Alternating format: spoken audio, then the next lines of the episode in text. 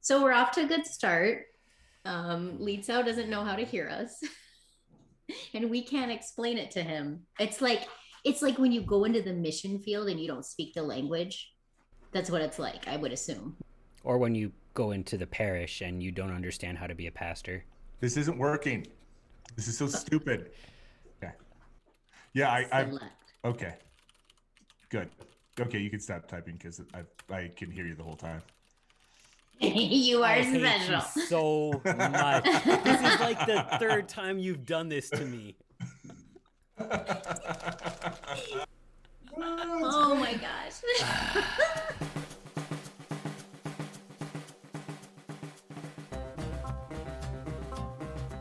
Now we only have to produce content. It's lowbrow humor. We keep the bar low because really that's all the energy we have. Yeah. All right, we're middle-aged people, so yeah. If I'm lucky, Harrison's technically a millennial. Is he really? Yeah, but if I die young, I could be middle-aged. You're the reason the world sucks. No, I'm the one who complains about the world sucking. The boomers ruined it. Let's put the best construction on this. If you're the reason the world sucks, like you alone, he just ascribed you some serious influence. No. The millennials. Not. Oh, not you mean all the millennials? All millennials. I speak for them. With Goodman at the head. Mm-hmm. I'm their duly appointed representative. I saw a millennial. She had to be in her 30s, early 30s. She was walking by herself. The horror. Double masked. Mm-hmm. Double. Mm-hmm. She had two of them. Mm-hmm. There was nobody within 500 feet of her. Mm-hmm. Mm-hmm. Do you know what I do now? I just buy the box and then I just put little ties on the whole box so I can wear just the whole box of right masks. Right in front of your face. That's good. Right in front of my face. Mm-hmm. Yeah. It's good. Mm-hmm. So I feel like I'm loving my neighbor that way. Yeah, I don't know. I think just one probably works because if everybody's wearing theirs, like I can fart in whatever room I'm at and nobody notices. Like if you can smell it, your mask is that broken. How you test the efficacy of masks? I just let one go and we'll see if somebody smells it, I'll be like, you need another mask. You alienated 3/4 of your listeners, so now you're going to have like one now? Or like... It's cute that you think we could divide them into quarters. I mean... So, full disclosure, Lietzau, like, for how long could you hear us that you were making us give you instructions? The whole time. Like, I'm looking at all the text of like, you know, us typing in the chat what to do. Oh, it was far before all of that. You're a bad person. That was good. What are we doing? Is this your first episode? Yeah, we're gonna do creation in the fall. Oh man, are you gonna blame the women? No, I'm gonna blame the man. You're okay. I'm cool. I'm down with that. Let's do it then. I like it. All right. You ready? What? Yeah, okay. He can't hear us. Sure. He can't hear us. What's that? It'll go better. What's that? Hello, Internet. No, I think we're going. No? Yes? You're ruining the bit. Yeah, we're good. I don't like you. Isn't that his shtick, to ruin the bit?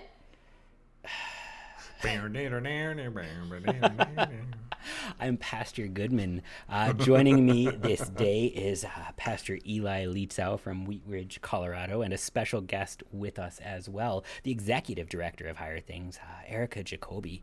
Say hi. Hi, Internet, interwebs. Good to be here. We have to behave this time. This is absolutely nothing to do with wanting to make better content and everything to do with how we've behaved for the last two seasons. Mm-hmm.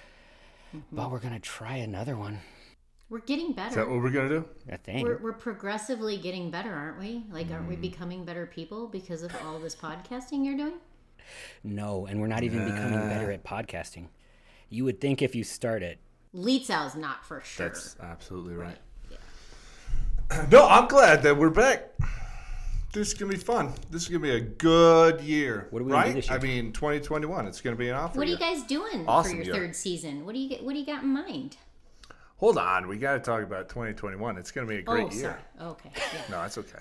You're so excited about it. Sorry, I got ahead of ourselves here. I mean, no, but we just got to think like everything that we've been through. By the time people are actually listening to this, right?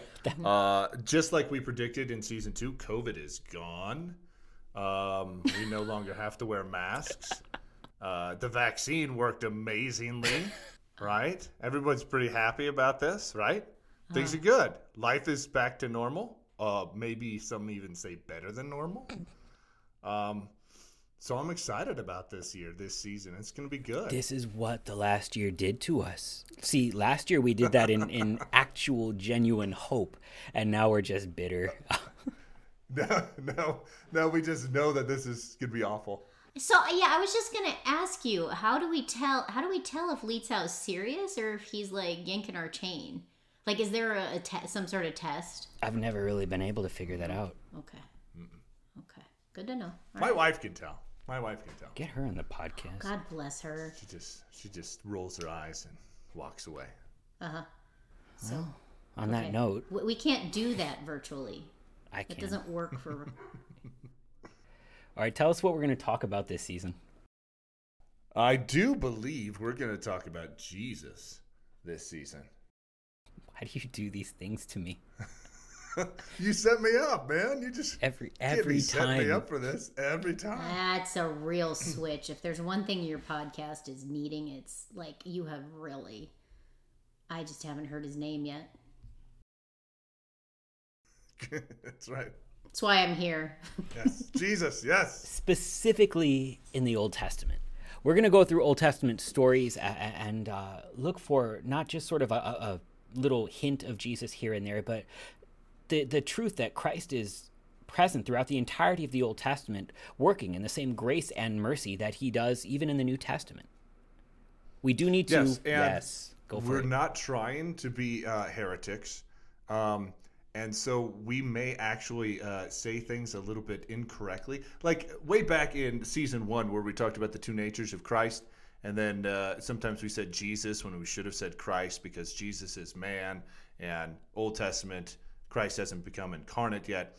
If we say Jesus in the Old Testament, don't jump on our backs and get all mad. It's an important point, though. So when we talk about the Son of God in the Old Testament, before the incarnation, before Christmas, there is a Son of God, was, is, and ever shall be. There is a Christ, was, is, and ever shall be. But the Son of God has not yet become man and named Jesus yet. And so technically, Lietzau is wrong. We are not going to talk about Jesus this season. We're going to talk about the Son of God in the Old Testament. We're going to talk about Christ in the Old Testament. Exactly. Sometimes we might slip and say Jesus. Understand that we mean the Christ, the Son of God, who was, is, and ever shall be, the Redeemer, the Lamb of God, who was slain before the foundation of the world for you, for the forgiveness of sins. Wow. There you go. So are you actually podcast over? Are you actually saying like when we say the creed that creed is both Old Testament and New Testament? We're talking about the same characters, right? Yeah, absolutely. The hope that they had throughout the Old Testament was in the triune God. We find him in creation, which is what we're going to start with today. So you start to see little hints of creation. You're going to interrupt me? Yeah. What? One more time. What? What? No, well, let's hold on a second. We're trying to set the whole thing up, right? The purpose of looking for Christ in the Old Testament. This is kind of a Lutheran distinction. We've talked about it before in the other seasons, but this is going to be the entire season is basically going to be about this. It's as Lutherans, we're good at speaking about how in today's day and age, right here, right now, in time and space, Christ comes to us in tangible things, right? Word and sacrament. Lutherans are great about saying that, right? He delivers the gifts of the cross that he won there into our lives right now, present day. In the same way, this is what Christ in the Old Testament does. It's not just as if he's pointing forward to something that is yet to come, and yet the people in the Old Testament don't get it yet. He delivers the gifts of the cross back in time to these individuals. So in our first episode, we're going to talk about creation in the fall. We're going to see it there. We're going to see it in things like the temple. We're going to see it all over the place, that Christ is actually delivering his gifts of the cross, where sin, death, and the power of the devil are defeated, and he actually gives it back in time to his people. So you're saying we're actually going to even see this in Genesis, right? We're going to see all this in Genesis, even at the very crazy beginning. I would say that we should. Harrison's leading this one, so I don't know if we will, but we should. We should see Jesus. Christ there. We can find the whole triune God at work in Genesis chapter 1. We see God referring to himself in the we, the plural form in first person, which is a hint. It's not like the royal we. But it's God referring to the three persons of himself, the Trinity. We see the Spirit hovering over the waters of the face of the deep, but the Word that is the thing speaking, let there be light, well, that Word was made flesh, and that Word is the Son of God, named Jesus. Already, as we open with creation, we have the triune God at work to give good gifts to men.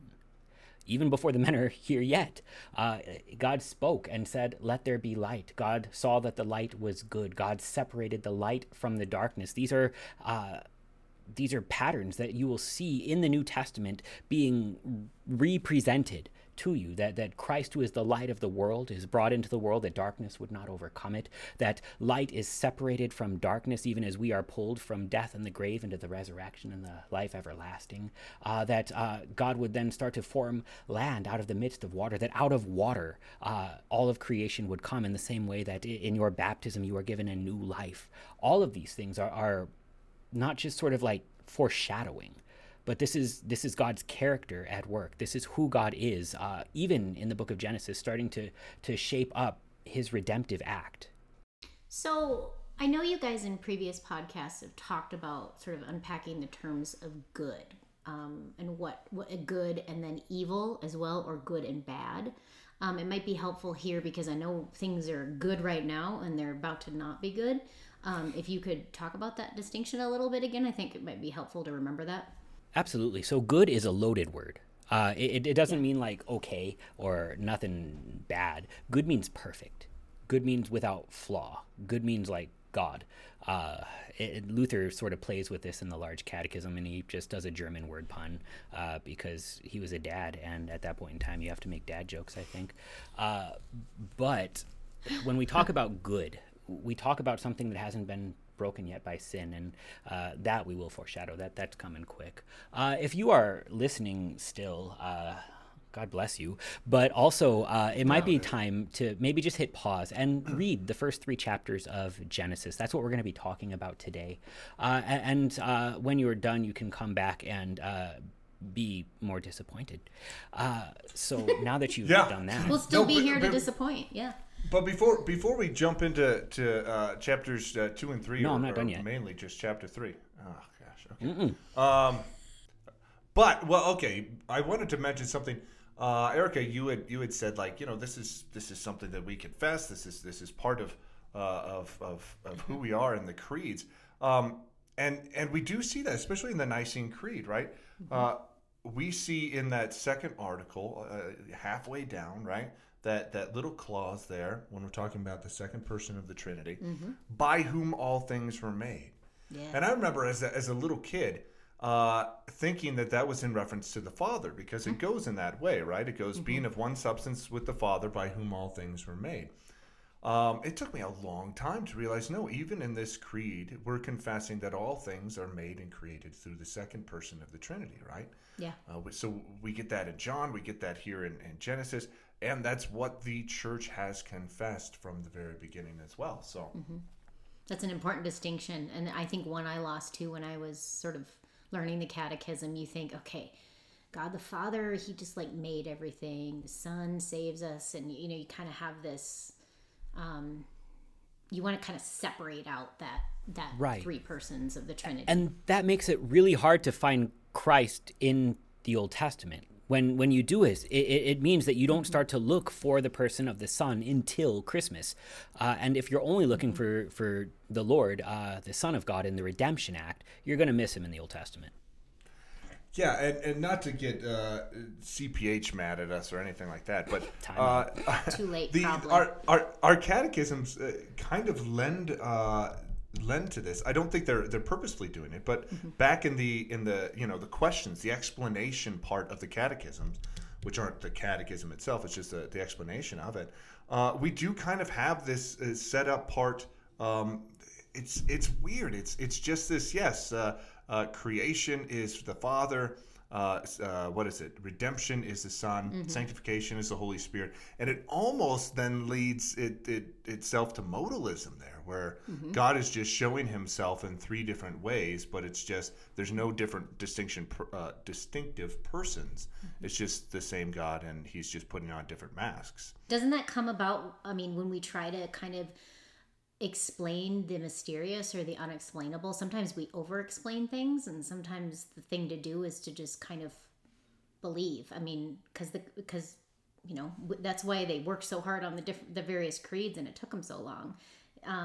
There are some things that just we can't explain away, and when we do, we kind of get bad theology. Well, I mean, there's that, but even if you were to read the large catechism, Luther does this too. It's not just CPH. Yeah.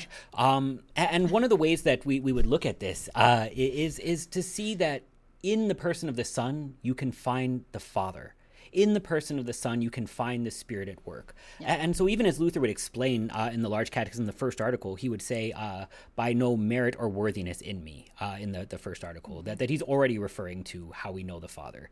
That by the time we hit sanctification, we're talking about the forgiveness of sins. All of these things will be understood through Jesus. And so it's not meant to be modalism, but we teach it in this fashion, especially to children, so that we can start to understand mm-hmm. that we have a triune God. But if you actually want to understand it as an adult, the Athanasian Creed is actually probably the most helpful, because here we find the distinction between the Father and the Son and the Spirit, not by work, but, well, that the Father was neither made nor created nor begotten by anyone. The Son was neither made nor created by anyone, but begotten of the Father before eternity. And the Holy Spirit was neither made nor begotten, but is proceeding from the Father and the Son. You got to have more time to do that one, though. You got to have a lot more time on your hands to do the Athanasian, but yeah, you're right. Some fortitude. Yeah, you got to stand up for like a minute. I think you were going to quote the whole thing there from memory, and if you did, I was going to have to give you a cookie or something. I think this dude knows it by memory. I think he might. I almost want to test him, but then I feel like that would be your entire podcast. So boring. I was told that actually used to be an ordination exam, that you were, if to be ordained into the office, you had to say the Athanasian Creed from memory. So I'm glad standards are lacking now. Much lower. Hopping all the way back to Genesis chapter 1, there's a detail that we kind of want to hold to in this creation, that the Son of God who speaks in this testament doesn't lie to us. That the Son of God who speaks these things into existence and tells us that they are done in 6 days, did them in 6 days. And here we bump up into science. We bump up into people who would tell us that the earth is billions of years old, and mm-hmm. we are ignorant and backwards and should never believe in the resurrection because rocks are old. And it doesn't make sense at all, because, well, when God made the trees and the trees were bearing fruit according to their kind, how old were the trees? 1 day old. The trees were 1 day old, but mature. When God made... But did they look it? Well, if they had fruit, I would say yeah. If God made people, and he said, you people are married now, have babies, they were 1 day old, yet fully mature. Mm-hmm. Because when God makes them and they are good, they're mature. Good doesn't mean it gets better yet. An apple tree that doesn't make apples is not good. A fig tree that doesn't make figs is bad. Jesus sets it on fire, all divine-like later on. And in the same way, why wouldn't he make rocks mature too? Like, why is it such a hang-up that of all the things in creation that are clearly mature, we would say, well, but rocks can't be made that way? I wouldn't lose sleep on it, y'all. We believe these things because our Lord has given them to us, but at the same time, we believe in line with what we are given to see in the scriptures. Everything's made mature. Yep. The God who speaks things into existence can't speak it into full maturity. I'm not too hung up on that. Just it seems like you're almost looking for a reason not to believe, as opposed to looking for the Lord. And that's the whole point of this season. When we go through the Old Testament, we're not sort of looking for reasons to prove it wrong. We're looking for the Son of God. Because when we actually start to find the Son of God at the center of the scriptures, they read radically different. And that's true in the New Testament, too. In the New Testament, if you take out the Son of God, if you make Jesus an image to copy, what would Jesus do, guide to live up to, a role model, you lose the cross and you have a different book. You have a book that is bad self-help. It's not even very efficient self-help. Instead... I had so many of those bracelets. What'd you do with them? They were great. I don't know. Like, I wore them a lot, and they just got, because they were cheaply made. Those little plastic hook things didn't last too long. That's ironic. But those WWJD bracelets were the best. You think those were the best? Back in the day, they were awesome. Come on, if you were a Christian and you didn't have one of those, then you were a bad Christian. I'd take one that says, "What would Scooby do?" Because I like Scooby Doo a lot. That actually might be more theologically accurate. Right, you should be known by your baptism and not your bracelet. Yep, right on. All right, but I completely lost where we were going. I don't know why. I can't remember. I think if I can reference a German term that I can't pronounce, you were talking essentially about salvation history, right? Like the idea that our approach to reading this is we're not looking for a science book to, help us age rocks. The Bible won't teach you calculus, but it doesn't mean calculus isn't real. It's just that's not the point of the book. Well, and to properly understand the Old Testament, where, like we've said, and I'll say it wrong just because it's easier, that Jesus is there for you, right? Jesus is there for fallen humanity. That, like you said, Pastor Harrison Goodman. That is it's an important thing because the opponents like to cherry pick the Old Testament, right? Because of turning people into pillars of salt and all of this sort of horrible, mean, wrathful God sort of stuff. Dibs on that episode. And so, there you go. But then also, I mean, so they love to have that the God of the Old Testament is a radically different God of the New Testament, and we need to be able to justify that. Well, no, he's the same God, and Jesus is there, second person of the Trinity. Christ is there, the Son of God is there, and he's there for salvation.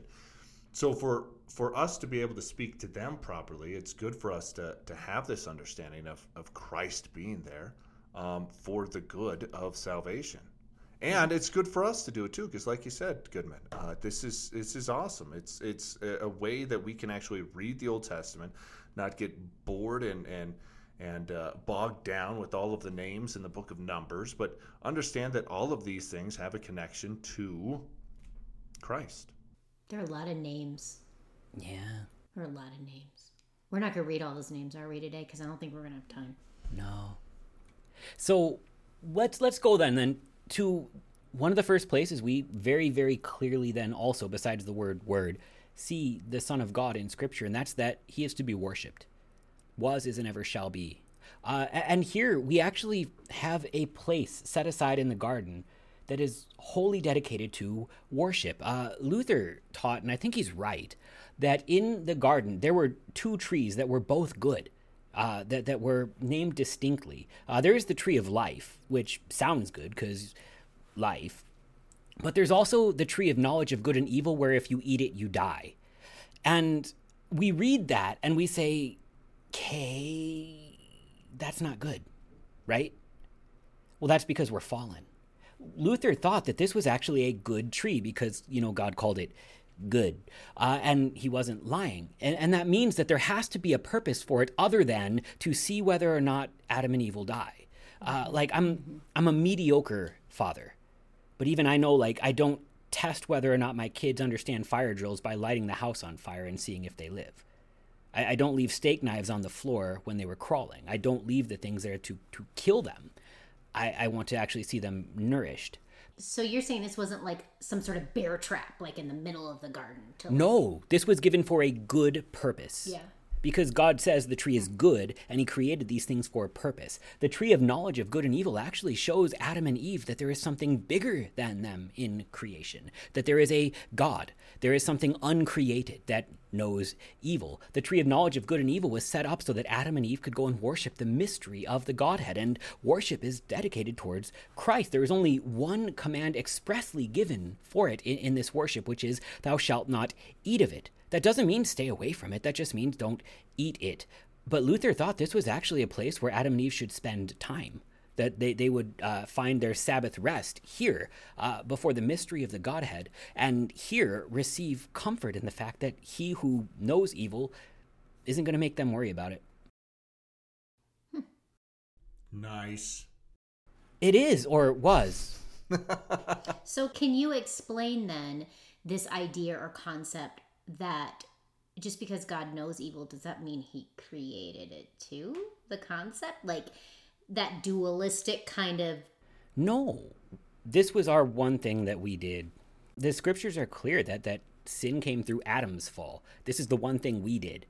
This is on Adam particular. He was given as the first man to love Eve, and love has a shape, for when God so loved the world, he gave his only begotten son, so that love would look like a cross. When Adam was given Eve to love, he sees this and he knows what it is he's supposed to do. He's so impressed with this that he sings to her as soon as he sees her, right? This at last is flesh of my flesh and bone of my bone. She should be called woman, for she will be taken out of man. He knows exactly what he's supposed to be doing. He's supposed to love her as a husband, but also as one who is to share God's word with her. He's supposed to teach her how worship works. He's supposed to, teach her the liturgy of the tree. I really do believe this. God is a God of order and not of chaos, and God is unchanging, yesterday, today, and forever. God is always a God who has been worshipped through meanings and order. There's always been a liturgy to it, and yes, it's changed through the testaments, but there has always been an express pattern of worship. I actually think we start to see where it's lost in Genesis chapter 3 when you see the serpent enter the garden, because the serpent... So what are you saying is lost? The worship, the worship is lost. So when the serpent enters the garden, he asks Eve about it. Okay, interrupt. Go ahead. No. So I think you're already setting something up that is probably important for us to do. This order of creation as well. I think this is important, right? I thought you were just interrupting to be mean. I'm sorry, because this is what you usually do. Yeah, just wait. Just hold on a sec. We've got two equal... individuals there, and yet equality doesn't mean necessarily equity, or doesn't necessarily mean the same exact thing just because two things are equal. So we've got Adam male, Eve female, Adam husband, Eve wife. They are equal in regards to when they are joined together. Now they are one flesh. Well, even just start with the fact that they are both made in the image of God. Yeah. But we do have, and you're setting this up, and we'll see this play out in chapter 3, is we do have Adam, who is supposed to be leading Eve to the tree to teach proper worship. He is supposed to be the head of the household in regards to leading his family, his bride, his other half in the proper way to worship. And immediately we see that doesn't take place, right? So you're saying there's vocation already before the fall. Vocation actually helps us understand the idea of equality before the Lord, and even equality before each other. Whenever we talk about vocation, your sort of stations in life, your callings in life, it always comes in pairs. And so husband and wife, parent and child, pastor and hearer, government and citizen, there's always paired up. And we always try and rank them in terms of the one who has the most power is better. And so we say the parents are better than the children, even though Jesus says, let the little children come unto me. And we do this too with the genders. And it's awful because this is another product of the fall, that Adam and Eve and men and women would be set against each other. And so rather than that, recognize that there's a great pattern inside of Christianity that helps you understand vocation. it is better to receive than to give, that the chief act of Christianity is receiving, not giving. And so the most powerful witness in Christianity, for example, then would not be the pastor preaching the sermon, but the hearer receiving God's word. The most wonderful testament to God and his mercy, the greatest Christian witness is the child who is cared for by their parents. And quite frankly, then also the greatest testament to God's love and mercy would be the woman who doesn't see it as a power struggle against her husband, and the husband who doesn't see power to be exercised against his wife. This is the thing we're going to start to see in the fall, and it's bad. Rather, we see God caring for and God demonstrating his faith in practice as we receive. Gift and gift received. Yeah. And I think we have to another distinction, maybe definition distinction, which might get boring and it might sound pointless, but sell it. No, I think it's very important is the distinction, the proper distinction between power and authority. Mm-hmm. And we see that in Mark chapter 1, where Jesus casts out, the first time we hear in Mark where he casts out a man with an unclean spirit. And the people are just amazed because he's teaching as one with authority as opposed to one with power. And power is different. Power, if I stick a gun in your face, I have the power to steal your wallet. That doesn't mean I have the authority to do so. Right, you're a nice person. The authority is yours. The only thing at that point in time that's going to keep you from, or that's going to allow you to keep your wallet, is if you have a bigger gun, right? If you have more power, and that's the problem, is because this isn't a power struggle. Adam and Eve, the way in which God has set this up and ordained it to be, it is not one having power over the other. We need to be talking about authority, right? That's the way that this is set up. So the husband, Adam, has the authority to lead his wife in the ways of the Lord, and that is a good thing. Mm-hmm. He's not beating her over the head with a stick with power in order to do this, and that's inappropriate. And yet, this is, I think, this misunderstanding of power and authority. We're going to fall into this right away. And I think Adam and Eve fell into it right away as well. Well, that's because we see one for ourselves and one is a burden for others. Like a power, the world always sees power as great because you can make others do stuff for you. Authority is always, especially for the Christian, used sacrificially for the good of your neighbor. Jesus, who had authority, didn't exercise it for his own good, but he allowed himself to be crucified. And so, you should see then Adam caring for his wife and her simply receiving. But there was a disconnect. You see it where the serpent would question Eve about the tree of knowledge of good and evil. He says, "Tell me about this tree." And she says, "You shall not eat it, nor shall you even touch it, lest you die." And she adds to it. And it's not just sort of, look at her sort of paraphrasing. There's something really significant going on here. Go to the idea that if this is the church, if this is a place where you're actually supposed to be drawn closer to God, now she won't even touch it.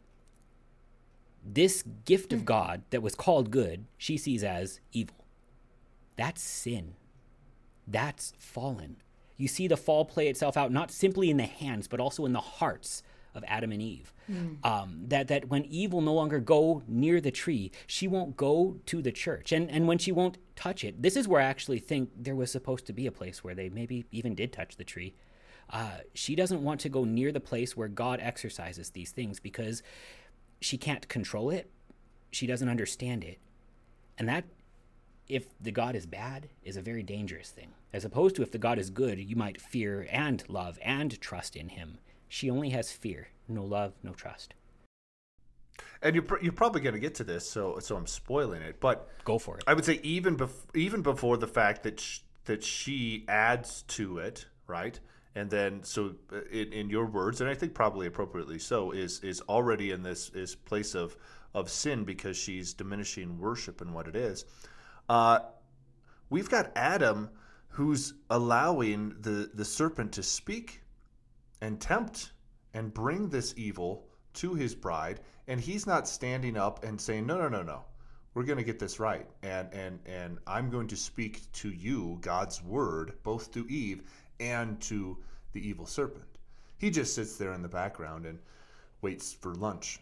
So are we assuming that they're together when the serpent is in the garden? Like, is he standing right next to Eve? Well, Genesis 3 says that. Yeah, at bare minimum, when she takes the fruit and eats, he's right there because, like Pastor said, he is given the fruit and he eats. In other words, he knew what he was supposed to say about this, knew what would probably happen, saw this thing coming and said, I'm going to test it on her to see how it goes. Here you see power and not authority. That's not love. Yeah. No, that's a guinea pig. Vaccines. This is sort of like when I want to find out whether or not the milk is bad, so I give it to my kids. That's not okay. I'm not a great dad, y'all. Rather, what you should have seen, yes, would be Adam then preaching the proper sermon. You're gonna have to edit that out. No, I'm leaving it. We'll get in trouble. Okay, that's fine. It'll make it through doctrinal review. Don't worry, it'll be fine. Because if we go on long enough, they'll just get tired and not want to. That's how we've existed for 2 seasons. Oh, wait a minute, but we also asserted that COVID was gone. You did. Goodman and I were just quiet. It was the royal we. No. Guilt by association, folks. Uh-oh. Yeah, you're standing there right behind me as I am saying these guilt words. Guilt by association. What do we know about that? Moving right along. So when we talk then about Adam and Eve then falling into sin, you see it happen not simply with a bite, but with a rejection of first the idea that God is good. A rejection of God as a good gift giver. A rejection of God as the one who needs to know about evil. When Adam and Eve go to the tree, they go that they would be like God, that they wouldn't need him anymore. They can't control him, so how do we minimize him or buy him off? That's always what old Adam does for religion. So I'm sorry, just for clarification, because I just kind of want to restate what you said. So you're saying that they were actually sinning before they actually took the fruit and ate of it, that it was inside, it was in within the heart. Is that what, am I understanding you correctly? This is what we believe about sin in the New Testament, and so I'm going to hold to it throughout the scriptures, that sin is not just an action of the hands, but it exists chiefly in the heart, and that which is corrupt in the heart will carry itself out in the hands. The problem always comes in when we try and disconnect it. No, time out. Hang on, I'm not done. The problem always comes when we try and disconnect it and say, well, my lust is bad, but my action on it, that's really bad, and so as long as I can just minimize it to lust, it's fine. No.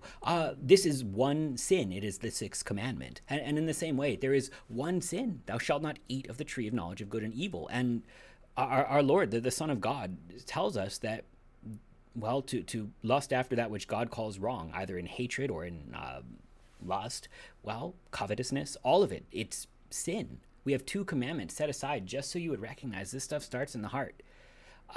It's one action. You can't sort of separate, like it was halfway to sin when she thought about it and all the way to sin when she did it. Because the sin that set her heart towards doing it was the sin that bit. They're the same sin. Yeah, okay. That makes sense. Lietzau's hiding behind his mic now. Yep, we're good. Okay. What? You good? No, I'm good. All right. No, I can't. It was in the moment. And then, Were you just going to be mean to me? So. It's gone. So I'm not mean to you. No, you're good. You nailed it. I was gonna say it in a far less serious tone. That's all. But you nailed it. So well done. He's giving you the high five right now. So exactly. Good job. Okay. So then, the devil is clearly the serpent here.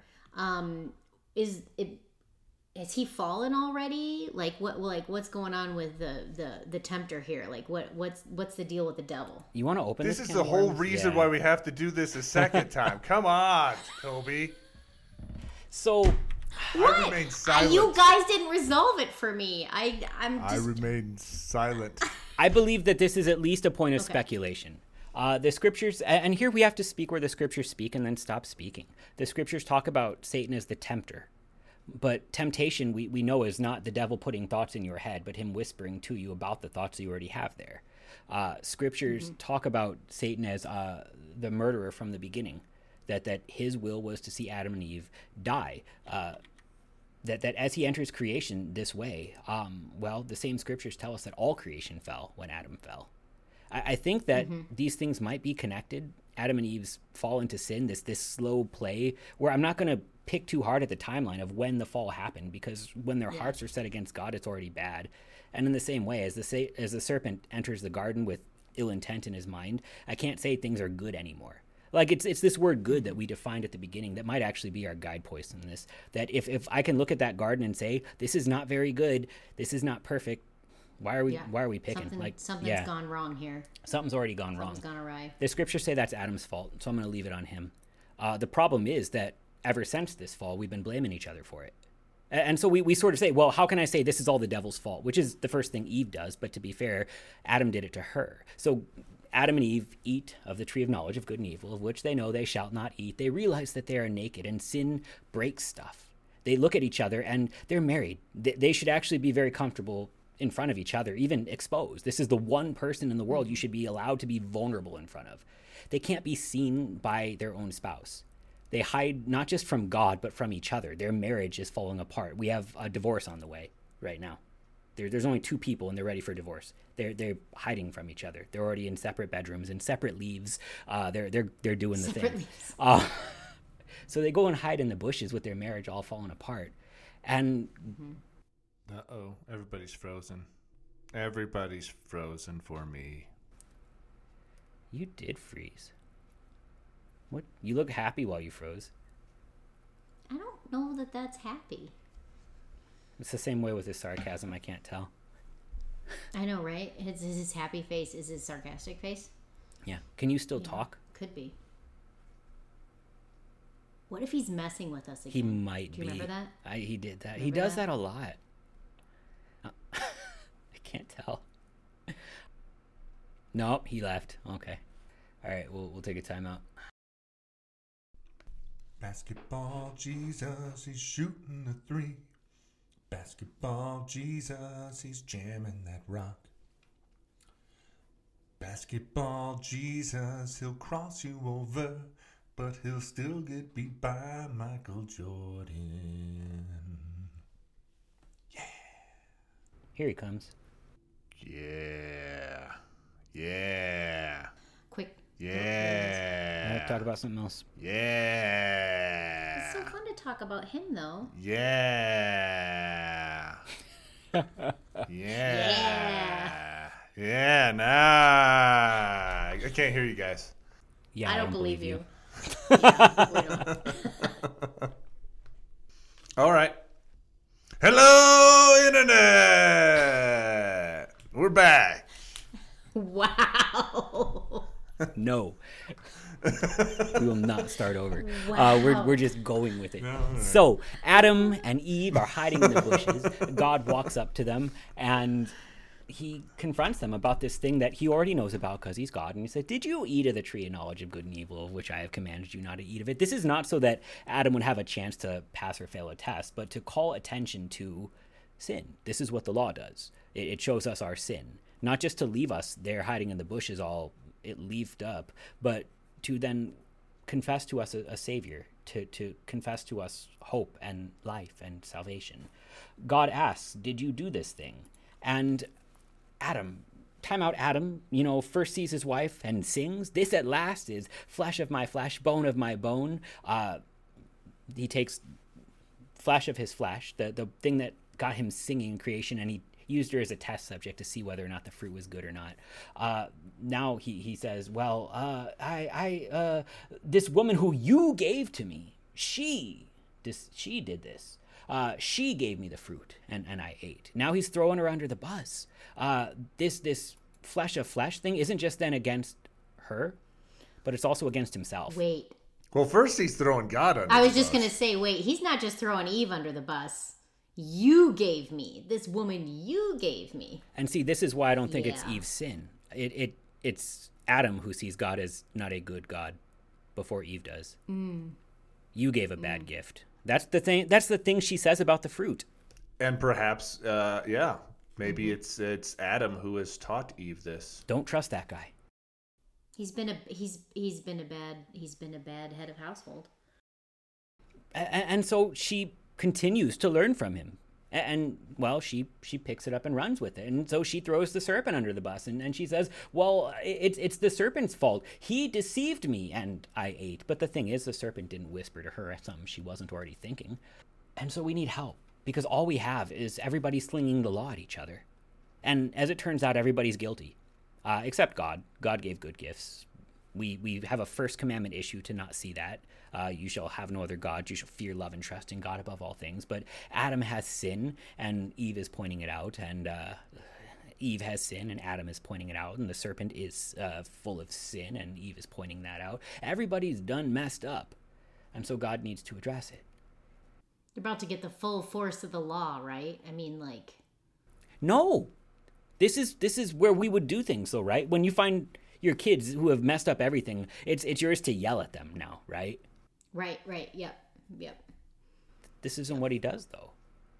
Our Father in heaven says, you will have a child that's going to fix this. I will put enmity between you and the woman, between your offspring and her offspring. He shall bruise your head, he says to the serpent, and you shall bruise his heel. There'll be a child born of a woman who will crush the head of the serpent forever, though his foot might have a nail driven through it. I found this son. Yeah, it's interesting how God deals with the demons versus how he deals with us, humanity, right? It's two completely different things. We've got nothing but the law and punishment and wrath for the serpent, for Satan, for the demons, right? That's all that they get.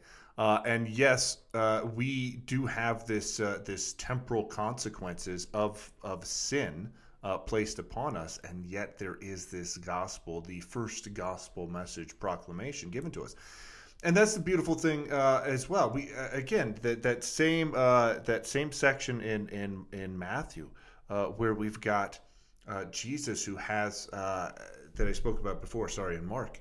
That Jesus has compassion on the man with an unclean spirit, and yet he casts away the unclean spirit into the abyss. He basically says, be silent, you have nothing to say here, and yet it's the man that he has compassion on. The very fact that we see God becomes incarnate not in the form of an angel in order to redeem the angels who have fallen, but instead to be incarnate in the form of man to redeem mankind who has fallen, I think shows us everything right there. Mm. Who is God for? He is for us. He's for you. Yeah, that's great. Yeah. Mm-hmm. Mm-hmm. And we see, I mean, the poor Adam and Eve are aware of their sin. They've had I'm thinking of the three uses of the law, right? They've seen the mirror. They've seen how they've broken stuff, completely just destroyed stuff.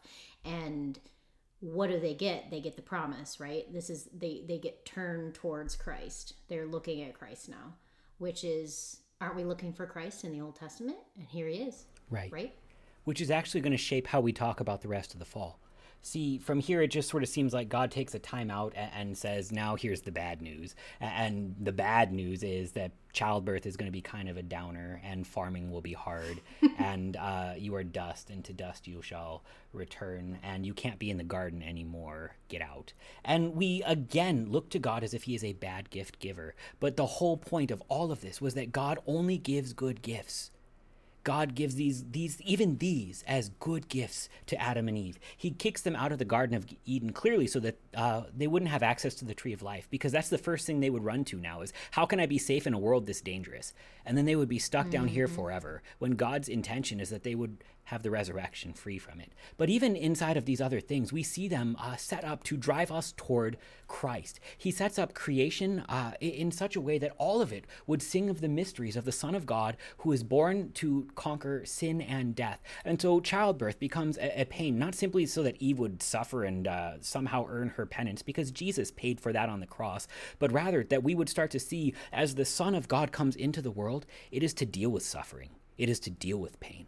When childbirth is a pain, this is to call us to see Christ who comes into the world to bear it for us. That pain and childbirth are not disconnected, because he who entered the world did so to deal with these things. That farming now gets to be difficult comes from the idea that we would not try and earn our own sustenance in this life and say we have built a utopia. Rather, we would say daily, I need bread from God. I might even be taught to pray for it. Give us this day our daily bread. And so again, God would drive us back to him over and over and over again. He calls us out of our sin. He calls us toward the Son of God who forgives us our sin and keeps us. We have the whole of the mercy of God played out even here in the fall. And it's done in a very clear way too, because as God kicks them out of the garden, he doesn't just sort of say, and one last bit of good news, you don't have to be naked like. But again, he gives another gift. He takes an animal skin, which I'm guessing came off of an animal, and he clothes Adam and Eve. He sacrifices a lamb, I'm going to go ahead and guess, and by its skin gives them an identity that lets them look at each other again. No longer do they have to hide from each other in shame, but they can be seen clothed in Christ. They can be seen clothed in an image that would be like baptism. They can be clothed in God's mercy and blood sacrifice. He takes this animal and he sacrifices it, and by its blood covers sin and the damage that sin does. He saves their marriage, because their marriage would no longer simply be bound to what can you do in this world and how long until you mess it up, but rather he says you're held together now by the forgiveness of sins. This is the core of marriage. So he's still a good gift giver. Even despite here, despite our mess ups, yeah. And that's good, because in the fall, Adam and Eve's desires are set against each other. You see it still played out today, where we have to talk about these things, because as soon as we talk about, the order of creation, everybody gets their hackles up, because women feel abused and quite frankly have been abused by that phrase, order of creation, mm-hmm. yeah. and men have done the abusing and feel the need to sort of secure a place in power because we feel like it's under attack. And in all of it, it's because we don't trust each other as good gifts from God. We don't trust the vocations mm-hmm. that he's put us in as places where he will work. But even here, again, he manifests mercy. He manifests goodness by keeping us inside of this thing, and then even using this as an image of Christ and the church. That Adam and Eve's desires would be set against each other is not disconnected from Ephesians chapter 5, where he talks about marriage as an image between Christ and the church. Because our desire is very much set against Christ, but he still loves us and presents us as holy and blameless, without blemish or spot, by the waters of baptism. This isn't about, do you really love Jesus? This is about, does he really love you? And you can find that. You're baptized. You can find that. Despite your sin, you're forgiven. He bore the cross for you. Yeah. And for Christ in the Old Testament, again, kind of like what we had said at the very beginning, that Christ is in the Old Testament. The gifts of his cross are brought back there. So it's not even that Genesis 3:15 is just a promise that doesn't deliver that which it promises. No, the gospel actually gives what it promises. And then we do see it in fruition being fulfilled in time and place when the person of Jesus dies on that cross. In the same exact way, we've got these skins that an animal is sacrificed, blood is spilt. It's not just a pointing forward. It's not just a foreshadowing. I believe it is the cross, literally in time and place, back to Adam and Eve, covering them, clothing them with Christ. Mm-hmm. Absolutely. That was so good. I almost don't want to say I'm disappointed in you for not doing pop culture references. Wait, hold on. Could we, I would be remiss if we didn't talk about Cobra Kai. Oh. How awesome is Cobra Kai, right? So great. It's amazing. It's pretty good. And it's even, it's funny. Like it's funny. It like makes fun of itself. Oh yeah. It's self-aware. No, see, that's the best kind. And this is. I was worried because season one was good, but I don't know if they knew where they were going to go with it, but right. or how people would take it. But season one was good. Season two got a little preachy. I think at the end they were trying to do some social stuff, and it was like I'm just on spoilers. Two. I watched one on the plane when I went to Colorado to talk to you guys. I'm late. I can't. Okay. Oh, you guys should have binge watched this a long time ago. So I came to awareness. I'm mad at Netflix for not letting me really know about it for a while. And then my brother and his family watched it and then told me how great it was. And since my brother told me, I have to admit, I was like, yeah, right. Is it though? No, it's amazing.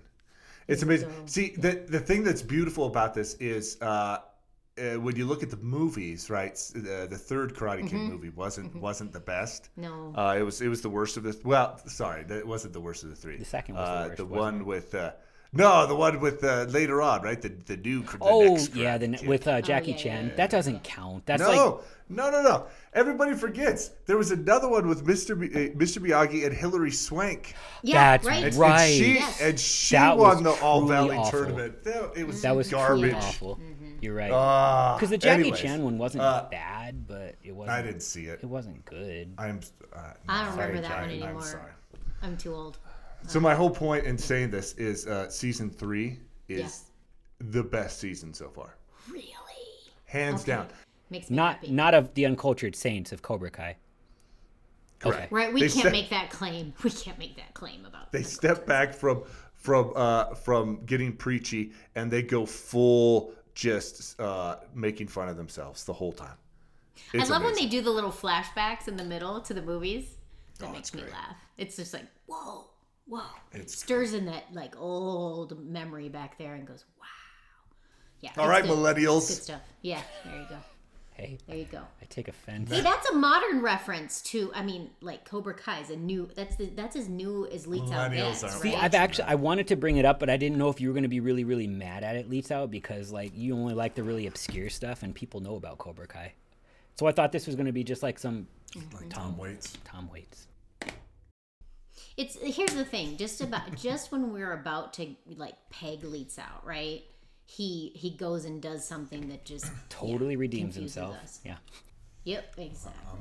Dumb and Dumber. Chameleon. Uh-huh. No, Dumb and Dumber. I like. Hey, can we just? What's the super du jour? It's the soup of the day. That sounds good. I think I'll have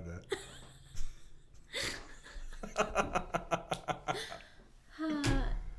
All right, I'm done. Yeah, we out.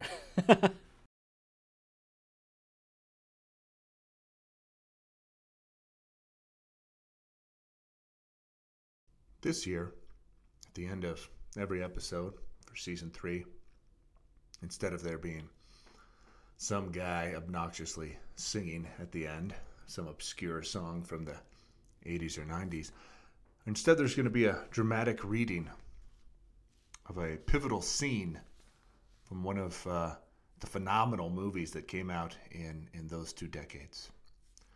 We're not going to tell you which movie it is, but... if you know, you know. Danielson. Mr. Miyagi, it's over. No. It's over. Forget it. No. I'm afraid. Let's go. I want to go home. Can't. Cannot. Cannot. You must not. It's okay for you to lose to an opponent. You must not lose to fear. Yeah, well, I'm afraid. I'm afraid of him, all right. What do you want me to do? You stay focused. Danielson, your best karate is still inside you.